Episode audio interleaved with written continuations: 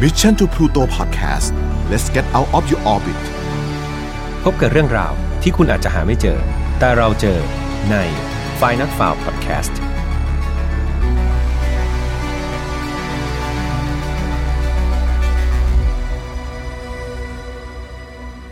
สวัสดีครับ ยินดีต้อนรับเข้าสู่ Final f a r Podcast ซีซั่นที่ 2 นะครับ วันนี้เช่นเคยครับ คุณอยู่กับผมแฮมทัชพลครับ ในวันที่ผมอัดนี้นะครับ ก็จะเป็นวันที่ 1 มกราคม พุทธศักราช 2564 พอดีนะครับ หรือว่าเป็นวันปีใหม่นั่นเอง ผมขออวยพรนะครับ ให้เพื่อนๆ Final f a r ทุกคนนะครับมีแต่ความสุขครับ เจอแต่คนดีๆ เจอแต่เรื่องดีๆ นะครับในชีวิต ขอให้เป็นปีที่ดีของทุกคนนะครับ เชื่อว่าปีที่ผ่านมาเนี่ยหลายๆคนอาจจะ เป็นปีที่ไม่ดีนักนะครับก็หวังว่าปีนี้จะเป็นปีที่ดีขึ้นนะครับ PM 2.5 ให้มันไม่มีละ โดยเฉพาะโควิด -19 นะครับ ที่มันยังคงหลอกหลอนเราอยู่ก็ให้มันจากกันไปสักทีเนาะสำหรับ File Not Found ครับ วันนี้เรามาถึง episode ที่ 50 กันแล้วนะครับ ก็เรียกว่า ครึ่งร้อยแล้วนะครับสำหรับ File Not Found แถมยังเป็น episode แรกนะครับของปี 2021 ด้วย ก็เรียกว่าต้องขอบคุณเพื่อนๆนะครับที่ได้รู้จักกันมาไม่ว่าจะใครที่ติดตามกันมาตั้งแต่ต้นปี 2020 เนาะหรือว่าใครที่เพิ่งรู้จักกันนะครับผมรู้สึกยินดี แล้วก็ดีใจมากๆนะครับที่อะไรก็ตามโคจรให้เรามาเจอกันกับไฟนอตฟาวครับในช่วงเดือนมกรานะครับหลังจากผ่านปีใหม่เนี่ยจริง ๆ เรายังมีวันพิเศษอีกหนึ่งวันนะครับซึ่งหลายๆคนอาจจะเอ๊ะห่างหายมานานแล้วแหละสำหรับวันนี้ก็คือวันเด็กแห่งชาตินั่นเองนะครับ ก็คือวันเสาร์ที่ 2 ของเดือนมกราคมครับ ซึ่งปีนี้จะตรงกับวันที่ 9 มกราคมคือถ้าพูดถึงเด็กๆเนี่ยครับมันก็ต้องพูดถึงของขวัญเป็นธรรมดาใช่ไหมครับแบบตอนผมเด็กๆเนี่ยมันจริงๆมันค่อนข้างที่จะแอบเศร้านิดนึงนะครับเพราะว่าตอนผมเนี่ยเป็นคนเกิดช่วงต้นปีครับดังนั้นคุณพ่อคุณแม่ก็จะรวบของขวัญเลยครับ ตั้งแต่วันคริสต์มาส วันปีใหม่ วันเกิดวันเด็กนะครับ รวมเป็นชิ้นเดียวเลยนะครับ แม้ว่าจะเป็นชิ้นใหญ่แต่มันก็รู้สึกว่าโอ้ทั้งปีได้ของขวัญชิ้นเดียว ในขณะที่น้องผมเนี่ยที่เขาเกิดกันกลางปีเนี่ยก็โอ้โหได้กันหลายรอบนะครับ ก็อิจฉาน้องๆครับ นิดนึงบ่นนิดนึงนะครับ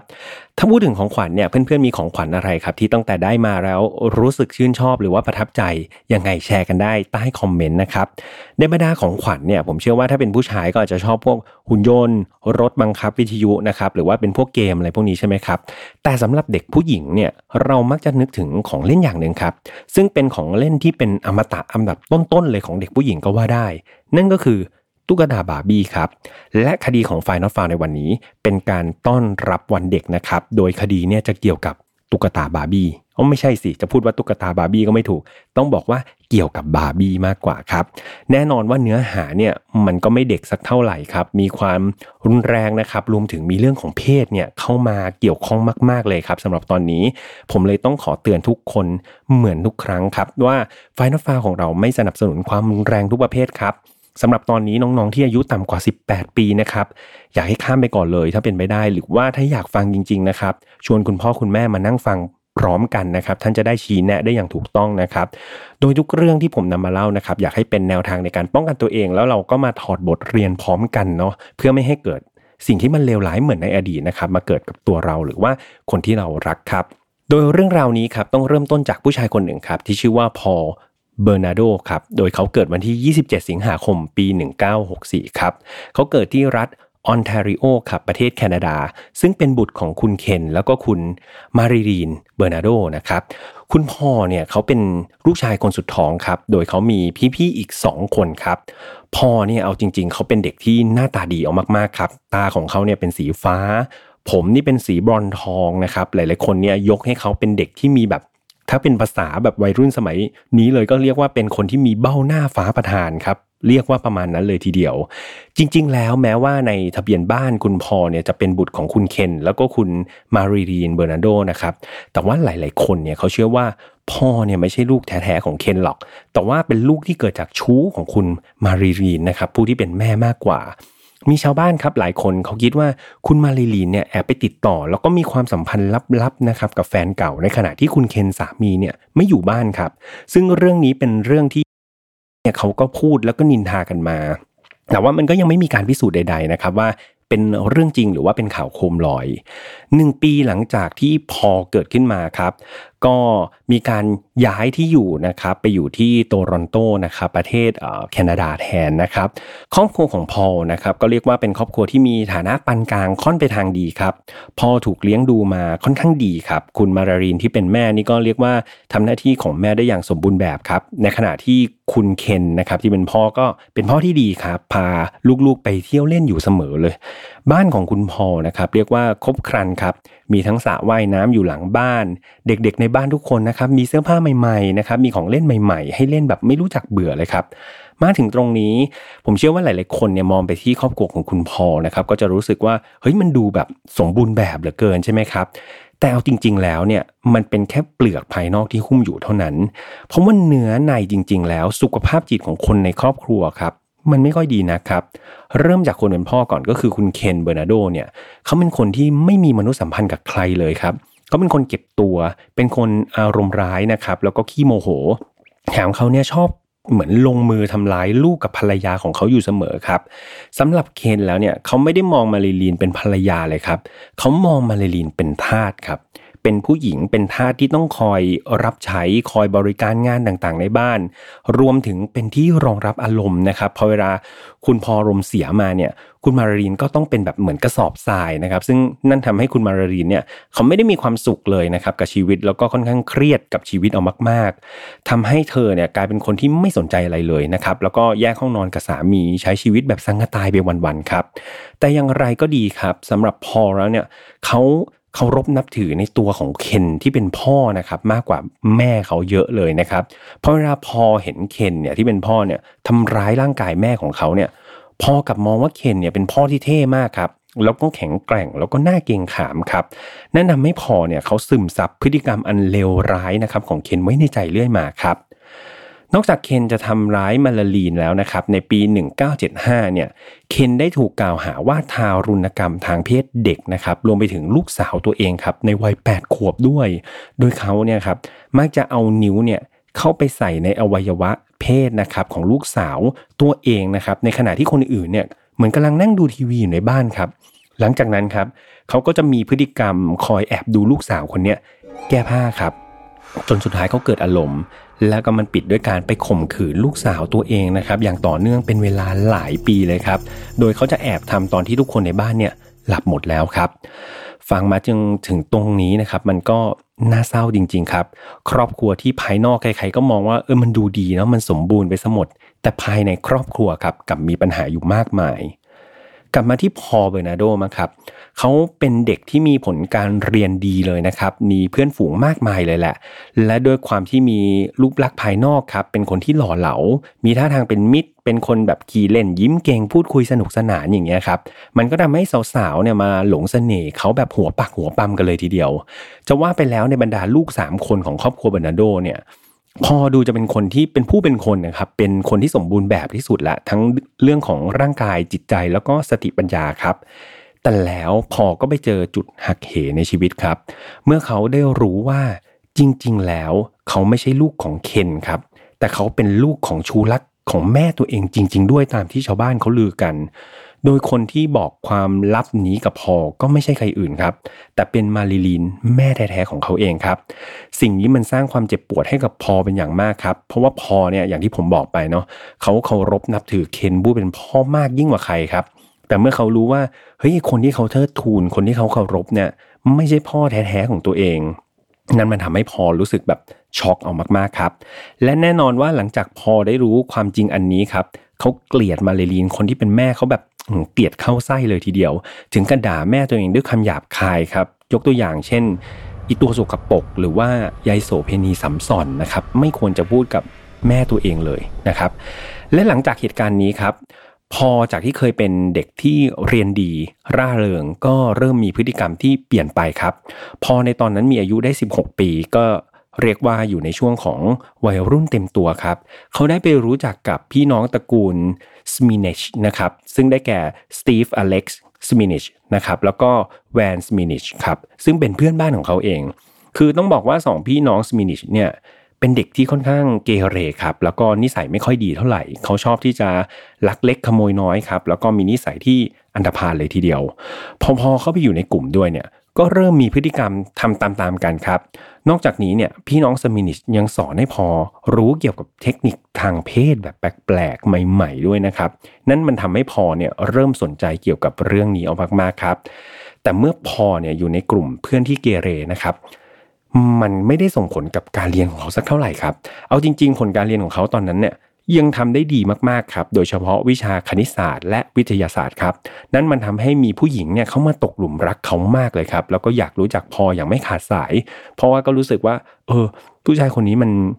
ดูแบบเรียนเก่งเนาะหน้าตาก็ดีเรียนก็เก่งดูพึ่งพาได้ ดังนั้นมันก็เลยไม่แปลกครับที่พอเนี่ยเขาก็จะเปลี่ยนคู่เดท เป็นแบบผู้หญิงสวยๆ มากหน้าหลายตาสับเปลี่ยนไปเรื่อยๆครับ ในปี 1980 ครับพอก็ได้จบการศึกษานะครับแล้วก็สมัครเข้าอบรมการขายตรงครับกับบริษัทแอมเวย์ครับซึ่งการอบรมนี้ก็เป็นแรงจูงใจนะครับทำให้พอเนี่ยเขามาเอาด้านการทำธุรกิจ แทนที่จะเป็นนักบัญชีเหมือนพ่อเขานะครับ พอก็ได้ไปศึกษาต่อครับในมหาลัยโตรอนโตนะครับ สาขาบริหารธุรกิจและการตลาดในปี 1983 ครับ พ่อเนี่ยตอนนี้ก็เลยกลายเป็นหนุ่มสุดหล่อครับ มีเสน่ห์ดูเก่งกาจเขาทำให้แบบเหมือนผู้หญิงเข้ามาในชีวิตเขาได้อย่างไม่ซ้ำหน้าเลยนะครับ เพราะว่าเขาค่อนข้างที่จะดูแบบสมบูรณ์แบบมาก ๆ พอลมักจะไปออกเดทกับสาวๆครับ แล้วก็มีความสัมพันธ์ทางเพศกับเธอ แบบหมายถึงว่าผู้หญิงใหม่ๆนะครับเป็นกิจวัตรเลยครับ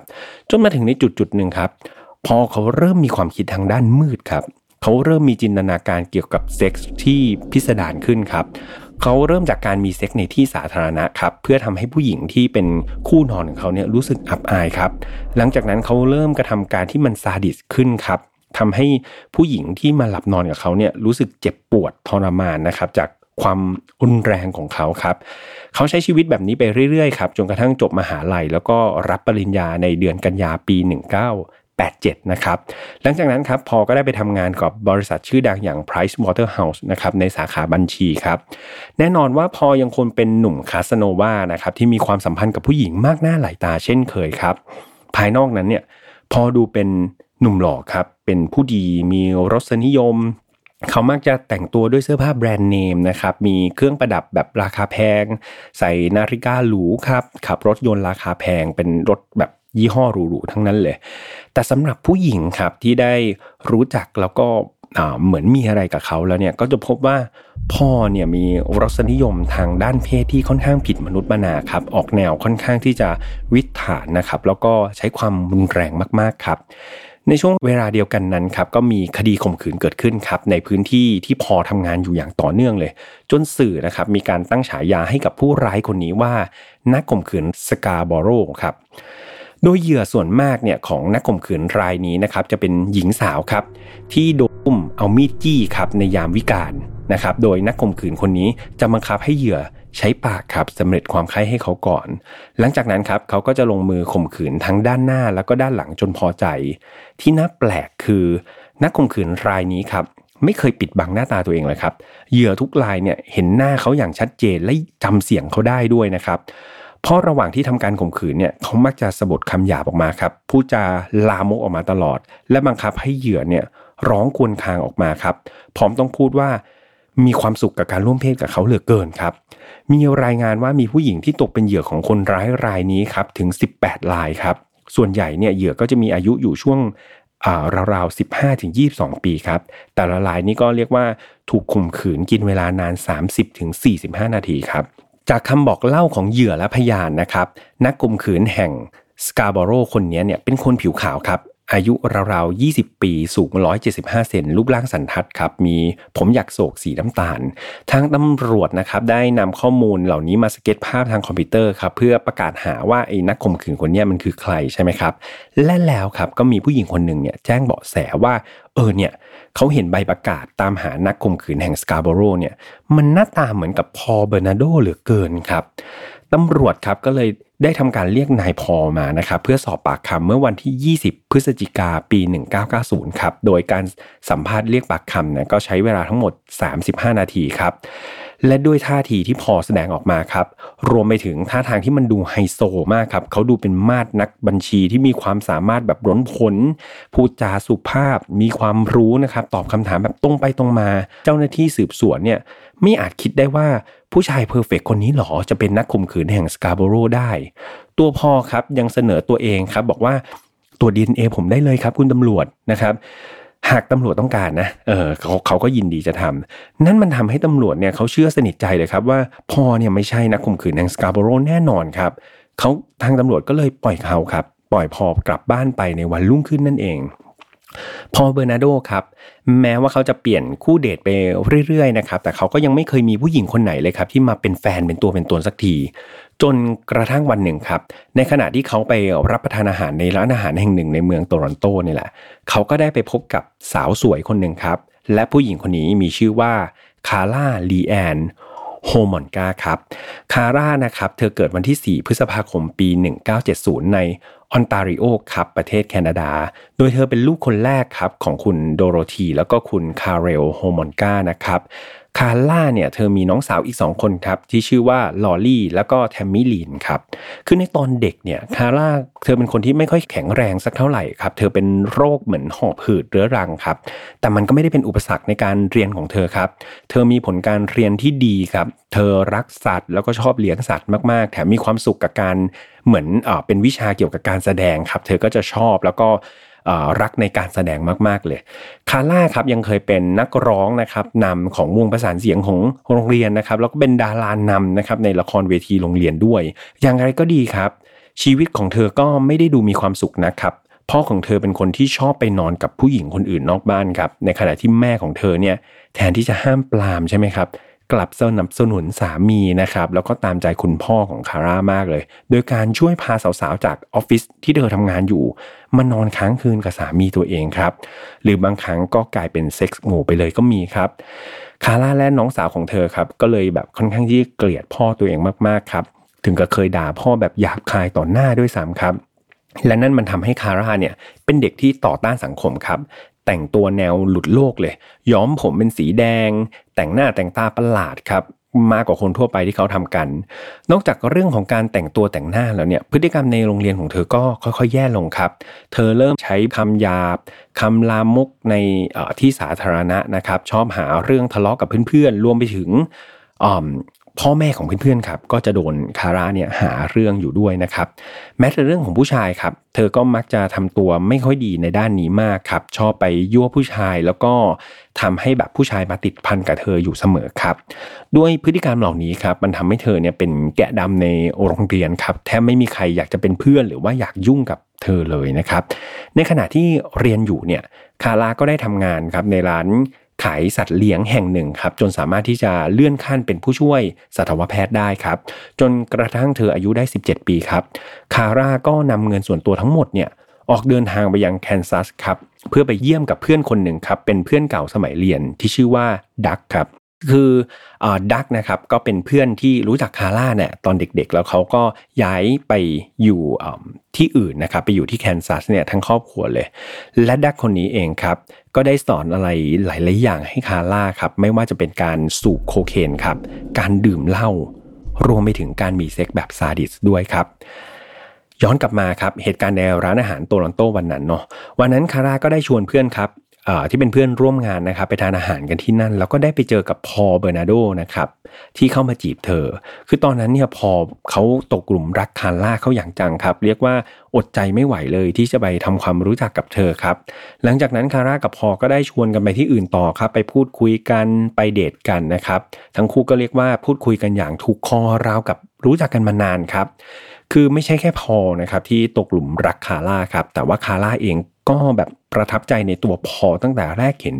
นะครับ เพราะว่าพอลเนี่ยมันทั้งหล่อนะครับ แล้วก็หน้าที่การงานเนี่ยมั่นคงเป็นถึงผู้ตรวจสอบบัญชีทีเดียวนะครับ ก็ถือว่าเป็นคนที่แบบดู perfectมาก ๆ และแน่นอนครับในคืนนั้นทั้งสองก็จบลงด้วยการมีเซ็กส์กันจนถึงตอนเช้าครับ ก่อนที่ทั้งคู่จะแยกจากกันไปครับ อย่างไรก็ตามครับ หลังจากวันนั้น พอยังคงคิดถึงคาร่าอยู่ทุกวี่ทุกวันครับเขาเริ่มรู้สึกอยากจะจริงจังกับเธอครับ พอได้ไปหาคาร่าถึงที่บ้านครับ แล้วก็คอยติดต่อเธออยู่เสมอสม่ำเสมอเลยครับ จนกระทั่งวันหนึ่งครับ พอได้สารภาพกับคาร่าว่า เขานี่แหละ คือนักข่มขืนแห่งสกาโบโรครับที่ตำรวจตามหาอยู่ คาร่าเมื่อได้ยินดังนั้นครับคิดว่าเป็นยังไงครับ ต้องขวัญหนีกระเจิงแน่นอนใช่ไหมครับ แต่เปล่าเลยครับ มันตรงกันข้าม ในตอนนั้นครับคาร่ารับกับเรื่องนี้ได้ครับ และนั่นเองทำให้พอรู้สึกว่า เออนี่แหละ ผู้หญิงที่เข้าใจเขาแล้วก็รับในตัวเขาได้ทุกอย่าง แม้ว่าเขาเป็นนักข่มขืนเนี่ยก็ยังรักเขาเลย พอก็เลยรู้สึกว่าคาร่าเนี่ยแหละ คือคู่แท้คือเนื้อคู่ของเขาครับ นับตั้งแต่นั้นมาครับพอเบอร์นาโดก็กลายเป็นแขกประจำของบ้านคาร่าเลยครับ ทุกๆอาทิตย์เขาจะไปหาเธอเป็นกิจวัตรนะครับ พร้อมกับของขวัญให้เธอเสมอเลย พวกเขาเริ่มความสัมพันธ์กันนะครับแบบค่อนข้างที่จะซาดิสขึ้นเรื่อยๆครับ มีการใช้บทบาทสมมุตินะครับ โดยพอเนี่ยจะรับบทเป็นเจ้านายครับ ในขณะที่คาร่าก็จะรับบทเป็นทาสนะครับ ที่ต้องทำตามทุกอย่างที่พอต้องการครับ จนกระทั่งในเดือนธันวาคมปี 1989 นะครับพ่อกับคาร่าก็ได้ประกาศว่าพวกเขาได้มั่นกันแล้วครับพอได้ซื้อแหวนมั่นให้คาร่าครับ นั่นมันทำให้คาร่าเนี่ยมีความสุขมากๆเลยครับ เธอมักจะบอกทุกคนเสมอว่าพอเนี่ยเป็นผู้ชายที่แบบประเสริฐเลิศเลอกว่าใครนะครับ หาใครมาเทียบไม่ได้อีกแล้วครับ คาร่ากำลังหลงระเริงนะครับในโลกของความรักที่เขามีต่อพอจนแบบเรียกว่าไม่สนใจใยดีโลกใบนี้เลยครับ ขอแค่มีพอคนเดียวเนี่ยสำหรับคาร่าเนี่ยอย่างอื่นเธอไม่สนใจเลยครับ แต่เธอครับไม่รู้เลยว่าโศกนาฏกรรมบางอย่าง มันกำลังเกิดขึ้นแล้วครับ ในคืนคริสต์มาสอีฟนะครับปี 1990 พอได้ขอของขวัญชิ้นใหญ่จากคาร่าครับของขวัญชิ้นนั้นคืออะไรรู้ไหมครับเพื่อนๆ ผมเชื่อว่าไม่มีใครเดาถูกครับ ถ้าเกิดไม่มีใครเคยฟังเรื่องนี้มาก่อน ของขวัญที่พอขอจากคาร่าเนี่ยก็คือเขาขอข่มขืนแทมมี่ลีนแทมมี่ลีนคือใครครับแทมมี่ลีนคือน้องสาวแท้ๆวัย15 ปีของคาร่าครับ สาเหตุที่พอนะครับอยากจะข่มขืนแทมมี่ก็เพราะว่าเขาเนี่ยเคยไปเจอแทมมี่ครับ แล้วเขาก็รู้สึกถูกใจแทมมี่ออกมากๆ จนอยากจะมีอะไรกับเธอด้วยครับ แถม เขารู้ว่าแทมมี่เนี่ยยังเป็นสาวที่บริสุทธิ์อยู่ครับ เธอยังไม่เคยมีแฟน มันทำให้พอเนี่ยรู้สึกว่าอยากได้แทมมี่มาครอบครองเป็นอย่างมากครับ คาร่าผู้ที่เป็นพี่สาวนะครับ ได้ฟังดังนั้นแทนที่จะห้ามครับ แทนที่จะปกป้องน้องเขากลับให้ความร่วมมือในการวางแผนเป็นอย่างดีครับ คือเอาจริง ๆ ทั้งสองคนนี้ครับ เขาคือวางแผนที่จะข่มขืนเทมมี่นะครับ โดยใช้ยาสลบมาหลายครั้งแล้ว แต่ก็ยังไม่เคยประสบความสำเร็จครับ เพราะว่าเทมมี่เนี่ยมักจะตื่นก่อนที่จะเกิดเรื่องราวไม่ดีเสมอครับ คืนนี้ครับ ทั้งสองเรียกว่าเตรียมตัวมาอย่างดีครับ พวกเขาใช้ยาสลบแบบชนิดพิเศษครับ ที่คาร่าเนี่ยขโมยจากร้านที่เขาทำงานอยู่นะครับ ผสมในเครื่องดื่มค็อกเทลให้แทมมี่กินนะครับ หลังจากนั้นพอก็ได้ลงมือข่มขืนเทมมี่อย่าง โหดร้ายครับ พร้อมยังให้คาร่านะครับที่เป็นพี่สาวถ่ายวิดีโอขณะที่เขาข่มขืนน้องสาวตัวเองอยู่ด้วยครับ แต่แล้วครับจู่ๆแทมมี่ก็มีอาการแปลกๆครับ เธอเริ่มหายใจไม่ออกครับ หน้าเริ่มเปลี่ยนสีกลายเป็นสีเขียวคล้ำนะครับ เมื่อพอและคาร่าเห็นดังนั้นครับก็รีบโทรแจ้งรถพยาบาลแล้วก็รถตำรวจทันทีนะครับ พวกเขารีบใส่เสื้อผ้าคืนให้กับแทมมี่ครับแล้วก็เก็บกวาดพวกยาพวกสิ่งของต่างๆ ที่มันเกี่ยวข้องกับการข่มขืนเอาไปซ่อนไว้ทั้งหมดครับ แต่สุดท้ายครับแทมมี่ก็ได้เสียชีวิตลงนะครับ ก่อนที่เจ้าหน้าที่จะมาถึงครับ หลังจากมีการสอบสวนของเจ้าหน้าที่ตำรวจนะครับก็ไม่ได้มีการออกหมายจับใครทั้งสิ้นครับแม้จะมีการถูกตั้งข้อสงสัยในรอยไหม้บริเวณปากของศพแทมมี่นะครับว่าเอ๊ะที่ศพเนี่ยมันบ่งชี้เหมือนมีสารเคมีอะไรบางอย่าง อย่างไรก็ตามครับสุดท้ายตำรวจก็ได้สรุปเอาไว้ว่า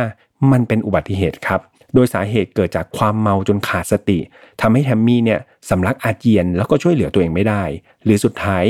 ก็กลายเป็นแอลกอฮอล์เป็นพิษนั่นเองครับ การได้ของแทมมี่ครับมันทำให้พอและคาร่าเนี่ยเริ่มมีความสัมพันธ์ที่ไม่ดีต่อกันครับ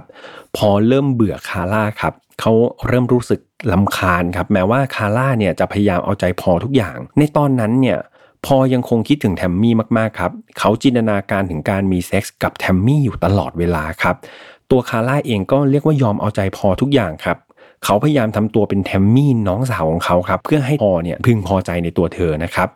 คาร่าครับเอาเสื้อผ้าของน้องเนี่ยมาใส่ครับพยายามดัดเสียงเป็นแทมมี่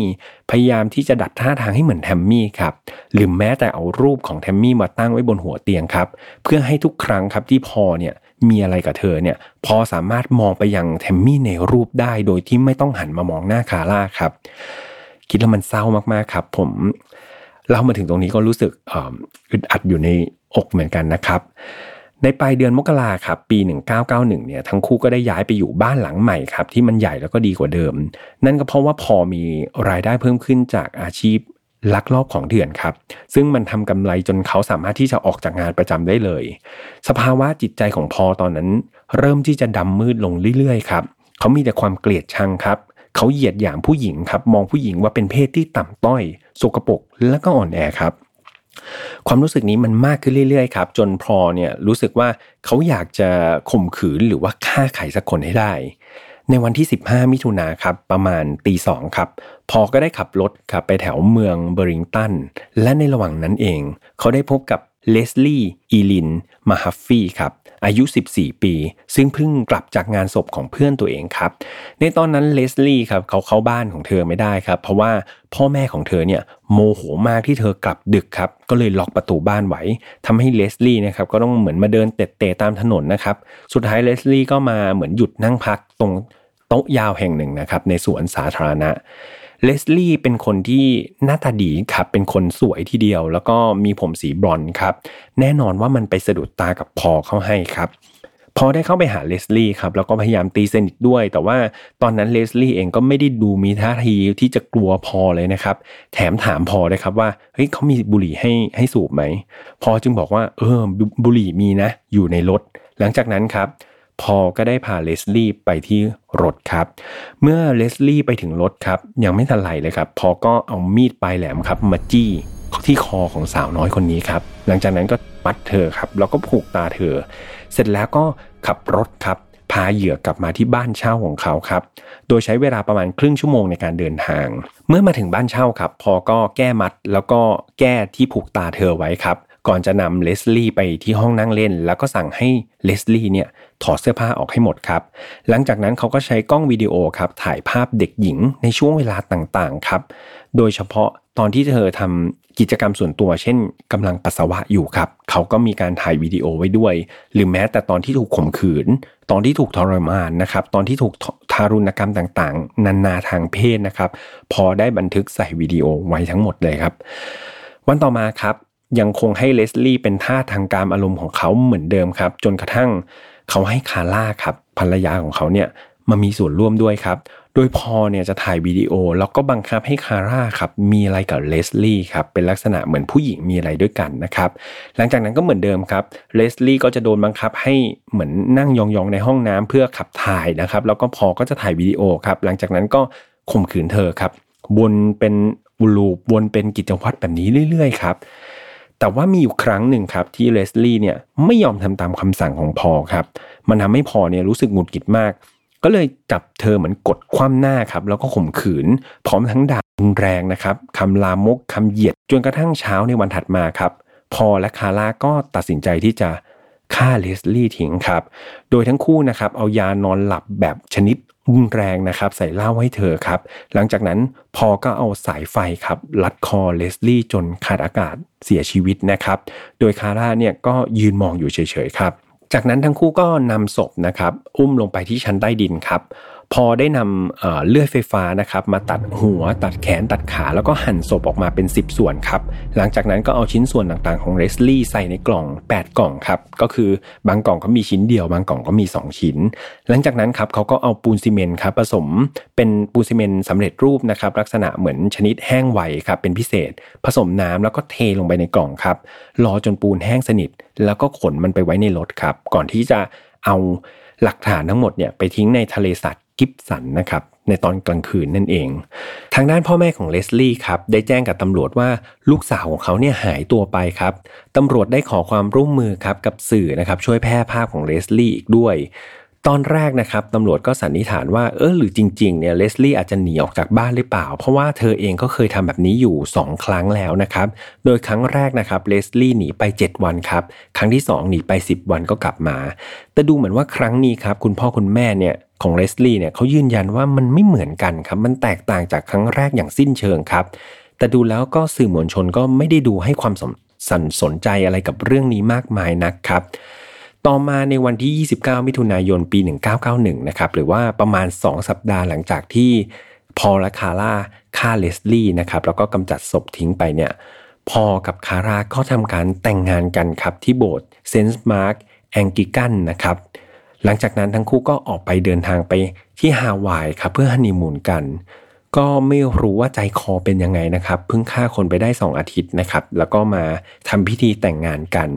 คือในขณะที่งานแต่งงานของพอกับคาร่าเนี่ยมันดูเต็มไปด้วยบรรยากาศที่หวานชื่นใช่ไหมครับ ดูอบอวลไปด้วยความรักทั้งหมดเนี่ยแต่ในอีกด้านหนึ่งของเมืองครับ มีพ่อลูกคู่หนึ่งครับ เขาได้ไปเจอชิ้นส่วนของศพมนุษย์ในกล่องนะครับ ในที่อยู่ในทะเลสาบกิฟสันเนี่ยหลายกล่องเลยด้วยกันครับ ในนั้นมีทั้งแขนมีทั้งขา มีทั้งหัวคนครับที่มีการหล่อปูนเพื่ออำพรางศพไว้อีกด้วย หลังจากนำมาตรวจสอบนะครับพิสูจน์ทางด้านธนกรรมเนี่ยก็พบว่าเจ้าของชิ้นส่วนก็ไม่ใช่ใครอื่นครับ นั่นก็คือเลสลี่มาฮาฟฟี่คนนั้นนั่นเองครับ หลังจากพอและคาร่าครับกลับจากฮาวายนะครับกลับจากการฮันนีมูนกันเนี่ย พอและคาร่าก็ได้ก่อคดีฆาตกรรมต่อเนื่องอีกแล้วครับ ในบ่ายแก่ๆนะครับของวันที่ 16 เมษายนปี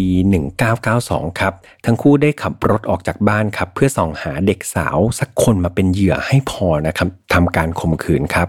และแล้วครับเขาก็ได้พบกับคิสเตนคอร์เฟรนส์นะครับอายุ 15 ปี คือคริสเตนเนี่ยเป็นนักเรียนที่โรงเรียนโฮลีครอสครับเธอเป็นเด็กสาวที่หน้าตาสะสวยเลยครับ เรียกว่าเป็นที่ popular ในหมู่นักเรียนเอามากๆครับ เธอเก่งทั้งด้านการเรียนนะครับ แถมว่าเธอยังเป็นนักกีฬาด้วยนะครับ ก็เรียกว่าทั้งเรียนเก่งทั้งเล่นกีฬาเก่งครับ วันนั้นคริสเตนนะครับ เธอเดินกลับบ้านคนเดียวครับ คาร่าก็เรียกว่าขับรถไปใกล้ๆ แล้วก็ทำทีเหมือนจะไปถามทางนะครับ คริสเตนก็หลงกลครับ เดินเข้ามา และไม่ทันที่เธอจะตั้งตัวครับ พอลก็เปิดประตูฉุดเธอเข้าไปในรถครับคริสเตนเอาจริงๆ เธอพยายามจะสู้สุดฤทธิ์เลยนะครับ แต่ว่าเธอก็คงสู้แรงผู้ใหญ่สองคนไม่ได้ครับ สุดท้ายคริสเตนต้องเจอความโหดร้ายนะครับ ไม่ต่างจากเลสลี่เหยื่อคนก่อนหน้าเลยครับ ธอถูกมาอ่านำตัวมาที่บ้านเช่าครับ แล้วก็ถูกสั่งให้ถอดเสื้อผ้าเพื่อถ่ายวิดีโอครับ ถูกถ่ายตอนปัสสาวะเหมือนเดิมครับ โดนข่มขืนซ้ำแล้วซ้ำเล่าถึง 3 วัน 3 คืนครับ หลังจากนั้นครับพอและไคล่านะครับยังคงทรมานแล้วก็กระทำการกับคริสเตนอย่างรุนแรงอยู่เรื่อยๆครับ แล้วก็รุนแรงมากขึ้นเรื่อยๆ มีการปัสสาวะลดหน้าเธอครับ มีการนำขวดไวน์นะครับที่เป็นตรงบริเวณคอขวดครับ ทิ่มเข้าไปในทวารหนักของคริสเตนอีกด้วยครับ ในที่สุดครับคืนวันเสาร์ที่ 18 เมษายนปี 1992 ครับคริสเตนเฟรนช์นะครับก็ถูกพอลรัดคอจนเสียชีวิตครับ หลังจากนั้นทั้งคู่ก็ลากศพ ของคริสเตนนะครับออกมาล้างทำความสะอาดทั้งด้านนอกแล้วก็ด้านในครับ พวกเขาเอาสายยางใส่ลงไปในช่องทวารครับเพื่อล้างเชื้อแล้วก็ร่องรอยต่างๆของศพนะครับเพื่อให้ไม่มีร่องรอยอะไรโยงมาถึงตัวเขาได้ครับ หลังจากสังหารคริสเตนแล้วนะครับ พฤติกรรมของพอที่มีต่อคาร่านะครับมันกลับยิ่งเลวร้ายขึ้นเรื่อยๆครับพอเนี่ยทุบตีคาร่ามากกว่าเดิมครับ ในวันปีใหม่นะครับปี 1993 เนี่ยพอได้ทำร้ายร่างกายของคาร่าด้วยการใช้กระบอกไฟฉายครับทุบลงไปที่เบ้าตาของเธอครับ จนลูกตาของคาร่าเนี่ยเรียกว่าแทบหลุดออกจากเบ้าเลย นั่นทำให้ครอบครัวของคาร่าแล้วก็ตัวคาร่าเองเนี่ยทนกับพฤติกรรมของพอไม่ไหวอีกต่อไปครับ แล้วก็ตัดสินใจที่จะแจ้งตำรวจจับพอสามีของตัวเองครับ พอถูกจับในวันที่ 6 มกราคมครับปี 1993 ด้วยข้อหาทำร้ายร่างกายภรรยาครับ แต่เนื่องจากเขาเนี่ยไม่มีประวัติอาชญากรรมมาก่อนครับ เขาก็เลยได้รับการประกันตัวกลับไปครับ แต่แล้วครับในวันที่ 1 กุมภาพันธ์เนี่ยทางตำรวจสอบสวนคดีฆาตกรรมพบว่า DNA ของพอครับที่เขาเคยให้เมื่อครั้งก่อนตอนที่จับสืบสวนเรื่องนักข่มขืนสกาบโรจำได้ใช่ไหมครับ มันดันไปตรงกับ DNA ของน้ำเชื้อที่พบในเหยื่อที่ถูกฆาตกรรมถึง 3 รายในเมืองนั้นครับจากจุดนี้ครับเจ้าหน้าที่ได้ขยายผลคดีเกี่ยวกับพอเบอร์นันโดทันทีครับ โดยพยานปากเอกก็ไม่ใช่ใครอื่นครับ แต่เป็นคาร่าภรรยาของเขาเองครับ ที่ถูกเชิญมาให้ปากคำกับตำรวจครับ คาร่าได้สารภาพจนหมดเลยครับ ว่าพอนี่แหละคือนักข่มขืนแห่งสกาโบโรครับ และเขายังเป็นคนลงมือฆ่าเลสลี่และคิสเตนด้วยครับ โดยคาร่าเนี่ยเธอบอกว่าเธอไม่ได้มีส่วนในการลงมือฆ่าเหยื่อครับ เธอดูพอฆ่าเหยื่อเท่านั้นเอง แต่ว่าเธอเนี่ยก็เป็นคนถ่ายวิดีโอครับ ขณะที่พอกำลังกระทำการเหล่านั้นรวมถึงข่มขืนเหยื่อนะครับ การที่คาร่าเนี่ยเขายอมรับสารภาพแบบนี้ออกมาครับ เธอมีผลประโยชน์ครับที่ได้รับนั่นก็คือ เป็นการแลกกับการลดโทษนะครับในฐานผู้สมรู้ร่วมคิดนั่นเอง โดยอายการครับได้มีการยื่นข้อเสนอกับคาร่าว่า หากเธอให้ความร่วมมือครับแทนที่เธอเนี่ยจะถูกประหารชีวิต หรือว่าจำคุกตลอดชีวิตเนี่ยเขาสามารถที่จะขอร้องศาลนะครับให้ลดโทษคาร่าเนี่ยเหลือจำคุกเพียง 12 ปีเท่านั้นเอง เพราะว่าคาร่านะครับได้ให้การที่เป็นประโยชน์ต่อรูปคดีครับซึ่งแน่นอนว่าคาร่าก็ รับข้อตกลงนั้นทันทีครับ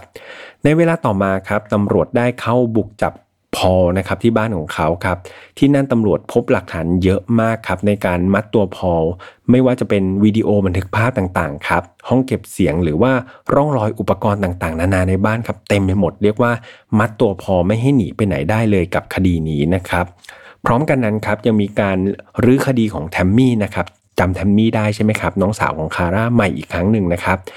ผลก็คือเธอไม่ได้ตายด้วยอุบัติเหตุครับ แต่ว่าถูกพอมอมเล่าจนเสียชีวิตตายต่างหากครับ ในเวลาที่กำลังพิจารณาคดีของพออยู่นั้นนะครับคาร่าเนี่ยก็มีความเครียดมากๆครับ เธอมีอาการประสาทอย่างรุนแรงครับ เธอกลายเป็นโรคซึมเศร้าครับ แล้วก็คิดอยากจะฆ่าตัวตายอยู่หลายครั้งครับ นั่นมันทำให้คาร่าเนี่ยต้องเข้ารับการรักษานานถึง 7 สัปดาห์ครับ หลังจากบำบัดออกมาครับ เธอก็ได้ขอ เปลี่ยนชื่อครับเปลี่ยนนามสกุลเพื่อลดแรงกดดันจากสังคมครับ ในชั้นศาลครับทนายของคาร่าเนี่ยก็พยายามที่จะพูดให้คาร่านะครับเป็นเพียง เหยื่อคนหนึ่งเท่านั้นเอง เป็นเพียงผู้บริสุทธิ์คนหนึ่งครับ หรือว่าเป็นคนที่แบบน่าสงสารมากๆ ที่ถูกพอเนี่ยบังคับขู่เข็นให้ทำตาม คือทนายของคาร่าบอกว่า ถ้าคาร่าไม่ยอมทำอะสุดท้ายคาร่าก็อาจจะโดนฆ่าเหมือนกับเหยื่อคนอื่นๆ ด้วยก็ได้ครับ ส่วนด้านพอนะครับก็เรียกว่าไม่มีข้อแก้ตัวใด ๆ ครับ เพราะว่าหลักฐานนั้นมันครบมากๆครับ มีการเปิดวิดีโอที่ถ่ายนะครับ ตอนที่พอเนี่ยกระทำการไม่ดีต่างๆนะครับในชั้นศาลด้วย ซึ่งภาพเหล่านั้นมันชั่วหลายเกินไปกว่าที่จะบรรยายออกมาได้จริง ๆ ครับ แต่ว่านั้นก็เป็นหลักฐานที่ชัดมากนะครับในการจับตัวพออย่างไรก็ตามครับ พอได้บอกกับศาลว่าคาร่าเองเนี่ยจริง ๆ ก็ต้องมีส่วนรับผิดชอบต่อชีวิตของเหยื่อทุกคนด้วยนะ เธอไม่ใช่เหยื่อผู้บริสุทธิ์อย่างที่ทนายของเธอบอกหรอก ดูจากในวิดีโอก็ได้ก็จะเห็นว่าคาร่าเนี่ยก็กำลังสนุกอยู่นะกำลังแบบยิ้มแย้มแจ่มใสเลยในขณะที่เหยื่อถูกทรมานนะครับ แต่ถึงพอพูดอย่างนั้นครับ สุดท้ายผลการพิจารณาคดีออกมานะครับ คาร่านะครับ แม้ว่าจะมีส่วนในการออยู่ในเหตุการณ์ฆาตกรรมนะครับ แต่ว่าจากสิ่งที่เธอให้การเป็นประโยชน์ต่อคดีนะครับ ตามข้อตกลงของอายการนะครับ มันทำให้เธอนะครับถูกลดโทษนะครับจำคุกเหลือเพียง 12 ปี แล้วก็ห้ามครอบครองอาวุธปืนและกระสุนตลอดชีวิตนะครับ ซึ่งมันก็เป็นไปตามคำสัญญาที่ให้ไว้ของอัยการนั่นเองครับ ด้านพอลเบอร์นาโดครับถูกตัดสินว่ามีความผิดจริงครับ ทุกข้อกล่าวหานะครับแล้วก็ได้รับโทษจำคุกตลอดชีวิตครับ โดยห้ามยื่นอุทธรณ์จนกว่าจะติดคุก 25 ปีขึ้นไปครับ จากคดีนี้ครับสื่อต่างๆ ได้ตั้งฉายากับพอลและคาร่าว่าเป็นคู่รักฆาตกรบาร์บี้และเคนนั่นเองครับ โดยมีการตั้งข้อสันนิษฐานว่าจริง ๆ แล้วเนี่ยเหยื่อที่ถูก 2 คนนี้ฆ่านะครับอาจจะมีมากกว่า 3 รายครับ ในขณะที่เหยื่อที่ถูกพอข่มขืนเนี่ย อาจจะมีมากกว่า 30 รายเลยด้วยซ้ำนะครับ อย่างไรก็ดีครับ การตัดสินคดีนี้นะครับเป็นอันสิ้นสุดลงครับ คนร้ายทั้งสองคนก็ได้รับโทษตามกฎหมายแต่ดูมันเหมือนเรื่องก็ยังไม่จบแต่เพียงเท่านี้ครับ จากคดีนี้ครับทำให้คาร่าเนี่ยกลายเป็นผู้หญิงนะครับที่คนแคนาดาทั้งประเทศเนี่ยรู้จักแล้วก็เกลียดชังเป็นอย่างมากครับ ยิ่งภาพที่เธอเนี่ยไปออกรายการทีวีรายการหนึ่งครับ แล้วก็เธอร้องห่มร้องไห้เสียใจในสิ่งที่ตัวเองทำไปครับ มันไม่ได้ช่วยให้เธอมีภาพพจน์ที่ดีขึ้นเลยครับกับกันนะครับคนแคนาดารู้สึกว่าเธอไม่จริงใจครับ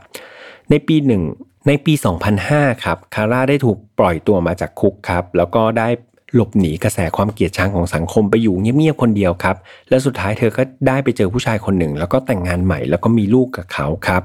มีข่าวออกมาว่า คาร่านะครับได้หนีออกไปจากแคนาดา พร้อมกับครอบครัว พร้อมทั้งเปลี่ยนชื่ออีกครั้งนะครับ เป็นลีแอนแล้วก็มีข่าวของเธอออกมาเป็นระยะครับ เช่น เออตอนนี้เธอมีลูก 3 คนแล้วนะ มีชื่อใหม่อีกแล้วนะ แต่มันก็ไม่ได้สำคัญอะไรครับ และข่าวสุดท้ายที่เกี่ยวกับเธอนะครับ ก็เกิดขึ้นในปี 2014 นี้เองครับ โดยบอกว่าตอนนี้เธอไปอยู่ที่ควิเบกแล้วนะครับ กลับมาด้านพอเบอร์นาโดมั่ง คือปัจจุบันนะครับเขายังถูกขังเดี่ยวอยู่ครับในเรือนจำคิงสตันนะครับ เรียกว่ามีกล้องวงจรปิดเนี่ยจับตาสอดส่องความเคลื่อนไหวของพออยู่ตลอด 24 ชั่วโมงครับ แม้จะมีสิทธิ์ยื่นอุทธรณ์ในปี 2010 นะครับ แต่ก็ถูกปฏิเสธครับ เพราะว่าศาลเนี่ยก็ยังมองว่าพอยังเป็นตัวอันตรายต่อสังคมครับ แม้ว่าในตอนปี 2006 เนี่ยพอเขามีโอกาสได้ถูกสัมภาษณ์ในคุกนะครับเขาก็บอกว่า เออเขาเนี่ยกลับเนื้อกลับตัวเป็นคนดีแล้วนะ รับรองว่าไม่มีเหตุการณ์แบบนั้นเกิดขึ้นแต่ศาลก็ไม่เชื่อครับ แล้วก็ให้เขาติดคุกต่อไปครับ ส่วนเทปลับครับที่พอกับคาร่าเนี่ยได้บันทึกภาพตอนที่ข่มขืนเหยื่อ ก่อนที่จะฆ่าเหยื่อทิ้งนะครับได้มีการเรียกร้องนะครับให้ศาลเนี่ยทำการทำลายเทปเหล่านั้นทิ้งซะแต่ว่าศาลนะครับได้ทำการปฏิเสธครับ แต่ว่าศาลก็บอกว่าเออเขาจะทำการดูแลรักษาไม่ให้มันหลุดออกไปเผยแพร่ต่อสาธารณชนครับ แต่แล้วมันก็มีข่าวลือครับว่า เอาจริง ๆ มันมีการหลุดเล็ดลอดออกมาสู่กลุ่มบุคคลภายนอกครับ ซึ่งทุกวันนี้ครับเทปเหล่านั้นมันคงเป็นตำนานหรือว่าเป็นแลไอเทมนะครับที่เป็นที่หมายตาของคนที่ชอบสะสมเกี่ยวกับสิ่งต่างๆ เกี่ยวกับการฆาตกรรมนะครับ ก็มีคนตามหากันในตลาดมืดนะประมาณนี้นะครับ ก็เรียกว่าจบคดีนี้กันไปแล้วครับ เป็นคดีที่ พูดตรงๆว่าอึดอัดมากนะครับในตอนเล่าแล้วก็ใช้พลังในการเล่ามากๆ แถมยังเป็นคดีที่ยาวมากๆเลยนะครับ มันยาวแล้วก็ผมจำเป็นจะต้องปูเรื่องตั้งแต่ต้นนะครับ เพื่อให้รู้ว่าพอเนี่ยเป็นยังไงคาร่าเป็นยังไงนะครับ จวบจนการเกิดคดีต่างๆนะครับ ซึ่งเนื้อหาเนี่ยมันก็ค่อนข้างที่จะบั่นทอนนะครับ ตามที่ผมต้องแจ้งคำเตือนในตอนต้นนะครับ ว่ามันค่อนข้างจะจะมีเนื้อหาที่แบบรุนแรงนะครับ แล้วก็มีเนื้อหาเกี่ยวกับทางเพศ เยอะมากๆครับ แต่ผมก็หวังว่าเรื่องราวที่เอามาเล่าในวันนี้นะครับ เพื่อนๆจะได้ถอดบทเรียนจากมันนะครับแล้วก็จะได้ข้อคิดหรือมีอุทาหรณ์ในการใช้ชีวิตที่ดีนะครับ หลายๆคนบอกว่าอยากให้พี่แฮมเล่าคดียาวๆครับ ตอนนี้ยาวจริง ๆ ครับ ยาวจนเสียงของผมเนี่ยใกล้ที่จะหมดแล้วนะครับ แต่ก่อนจากกันครับขอทิ้งท้าย เกร็ดเล็ก ๆ น้อยๆเกี่ยวกับตุ๊กตาบาร์บี้กันบ้างนะครับ หลายๆคนบอกโอ้โหฟังคดีมาตั้งนานมันไม่เกี่ยวกับตุ๊กตาบาร์บี้ใช่ครับมันไม่เกี่ยวกับตัวตุ๊กตาบาร์บี้เลยครับ แต่ว่าฉายาของฆาตกรก็คือบาร์บี้กับเคนนั่นเองนะครับ เพราะว่า 2 คนนี้เขามีหน้าตาดีอะไรประมาณนี้ครับทั้งทั้งพอลแล้วก็คาร่าเนี่ยหน้าตาดีเหมือนตุ๊กตาบาร์บี้แล้วก็เคนนะครับ คือผมขอเสริมเกร็ดความรู้เกี่ยวกับตุ๊กตาบาร์บี้จริง ๆ นะครับ ให้เพื่อน รู้นิดนึงเป็นความรู้ประดับหัวครับ คือ ตุ๊กตาบาร์บี้เนี่ยก็ถูกเปิดตัวครั้งแรกนะครับอย่างเป็นทางการวันที่ 9 มีนาคมครับในงานแสดงของเล่น Toy Fair ที่นิวยอร์กนะครับสหรัฐอเมริกา จึงถือว่าวันที่ 9 มีนาเนี่ยก็เป็นวันเกิดของตุ๊กตาบาร์บี้นะครับเรื่อยมา โดยเจ้าของคนที่ประดิษฐ์ตุ๊กตาบาร์บี้ขึ้นมาก็คือนางรูธแฮนด์เลอร์นะครับเจ้าของบริษัทแมทเทลครับที่มีความคิดอยากจะผลิตตุ๊กตาในรูปแบบ 3 มิติขึ้นมาสักตัวหนึ่งครับ คือเธอเล่าว่าในวันหนึ่งเนี่ยเธอเห็นลูกสาวของเธอเนี่ยกำลังเล่นตุ๊กตากระดาษอยู่ครับ เธอก็เลยเกิดไอเดียว่า เอ๊ะจริง ๆ แล้วเนี่ยน่าจะสร้างตุ๊กตาแบบ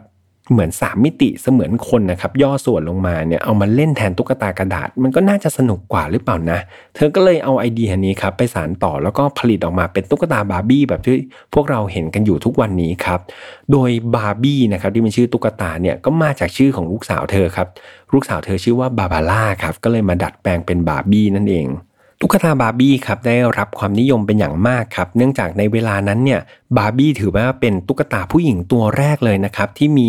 ลักษณะรูปร่างอะไรเหมือนคนจริง ๆ ครับบาร์บี้ก็เลยมีอิทธิพลกับเด็กที่กำลังอยู่ในช่วงเริ่มโตเป็นสาวเอามากๆครับ โดยเด็กๆนะครับเขาจะมีความฝันครับ เขาจะพยายามแต่งตัวบาร์บี้ใช่ไหมครับ แบบหวีผมให้เธอแต่งตัวแบบสวยๆงามๆเพราะว่าเธอมองว่าบาร์บี้เนี่ย น่าจะเป็นตัวเธอในอนาคตครับ ดังนั้นตุ๊กตาบาร์บี้เนี่ยมันจึงไม่ใช่แค่ของเล่นครับ แต่มันกำลังสะท้อนถึงความอยากเป็นของเด็กสาวเหล่านั้นในอนาคตด้วยครับก็เรียกว่ามีความลึกซึ้งอยู่เนาะบาร์บี้มีการปรับโฉมครับอยู่เป็นระยะเพื่อให้เข้ากับยุคเข้ากับสมัยครับ แถมยังมีการผูกเรื่องราวนะครับ มีการสร้างแฟนให้เธอด้วยนั่นก็คือเคนคาสันนั่นเองครับ ในปี 1961 ครับ พอมีแฟนแล้วคราวนี้เขาก็มีเพื่อนครับ ไม่ว่าจะเป็นเพื่อน ที่มีสีผิวนะครับ หรือว่าเป็นเพื่อนชาวเอเชียอะไรเงี้ยครับ ก็เรียกว่ามีเพื่อน มากหน้าหลายตาครับ เพื่อนไม่พอครับ หลังจากนั้นก็เริ่มมีญาติโกโหติกาครับ มีน้องชายน้องสาวลูกพี่ลูกน้องโอ้มากมายครับ กลายเป็นสังคมของตุ๊กตาบาร์บี้ที่ยังครองใจเด็กได้จนถึงทุกวันนี้ครับ ใครที่ยังมีตุ๊กตาบาร์บี้สะสมอยู่นะครับ เอามาอวดเพื่อนๆได้ในกลุ่ม f i n a l f i l e Family นะครับ เดี๋ยวผมจะเข้าไปดูเพราะว่าผมเนี่ยเป็นเด็กผู้ชายครับ ก็เลยไม่มีบาร์บี้ที่บ้านสักตัวเดียวเลยนะครับ ออ้หมดแรงจริง ๆ ครับสำหรับตอนนี้เรียกว่าหมดเสียงนะครับ ถือว่าเป็นตอนที่ยาวที่สุด แล้วก็เป็นตอนพิเศษเป็นตอนแรกนะครับของปี 2021 นี้เลยก็เป็นของขวัญพิเศษ หวังว่าเพื่อนๆ คงจะถูกใจนะครับสำหรับใครที่อยากจะฟังคดีแบบยาวๆ ส่วนใครที่ฟังไปหลับไปนะครับ เห็นหลายคอมเมนต์เลยครับ บอกว่าเสียงพี่แฮมฟังทีไรหลับทุกที อันนี้ก็อาจจะนอนได้ ประมาณ 5 คืนนะครับถึงจะฟังตอนนี้จบนะครับสำหรับไฟล์ not f i l ครับตอนนี้เราออกอากาศทุกวันอังคารครับทางช่องเดิมครับ Mission to Pluto ยังไง feedback ได้ทุกช่องทางนะครับ ผมรออ่านอยู่ไม่ว่าจะเป็นทาง YouTube นะครับ Spotify SoundCloud Podbean Apple Podcast นะครับแล้วก็อย่าลืมแฟนเพจของเราด้วย ที่สำคัญครับ ตอนนี้เรามีไฟล์ not f i l Family ครับเป็นกลุ่มใน Facebook ครับ เข้าไปเสิร์ชได้เลยใน Facebook Facebook นะครับว่าไฟล์ not f i l Family ครับ รับรองว่าในนั้นนะครับเราจะมีเพื่อนๆที่ชื่นชอบเรื่องราวปริศนาครับเรื่องราวของคดีต่างๆเนี่ยมารวมตัวกันอยู่ครับมาแชร์กัน ผมก็จะแชร์คดีต่างๆนะครับรวมถึงอะไรที่ไม่ได้เป็นเกี่ยวกับคดีครับเป็นเรื่องราวแบบสนุกๆนะครับของตัวผมเองก็ ทำให้เราเนี่ยได้ใกล้ชิดกันมากขึ้น รู้สึกเป็นเพื่อนกันมากขึ้นนะครับยังไงก็อย่าพลาดที่จะมาเป็นครอบครัวเดียวกันนะครับสำหรับวันนี้คงต้องลากันไปก่อนครับขออนุญาตไปจิบน้ำก่อนนะครับ ตอนนี้เสียงหมดจริง ๆ และยังไงเจอกันใหม่วันอังคารหน้า มีความสุขมากๆนะครับ สวัสดีปีใหม่อีกครั้งหนึ่งครับ สวัสดีครับ Mission to Pluto Podcast let's get out of your orbit พบกับเรื่องราวที่คุณอาจจะหาไม่เจอ แต่เราเจอใน f i n a l f i l e Podcast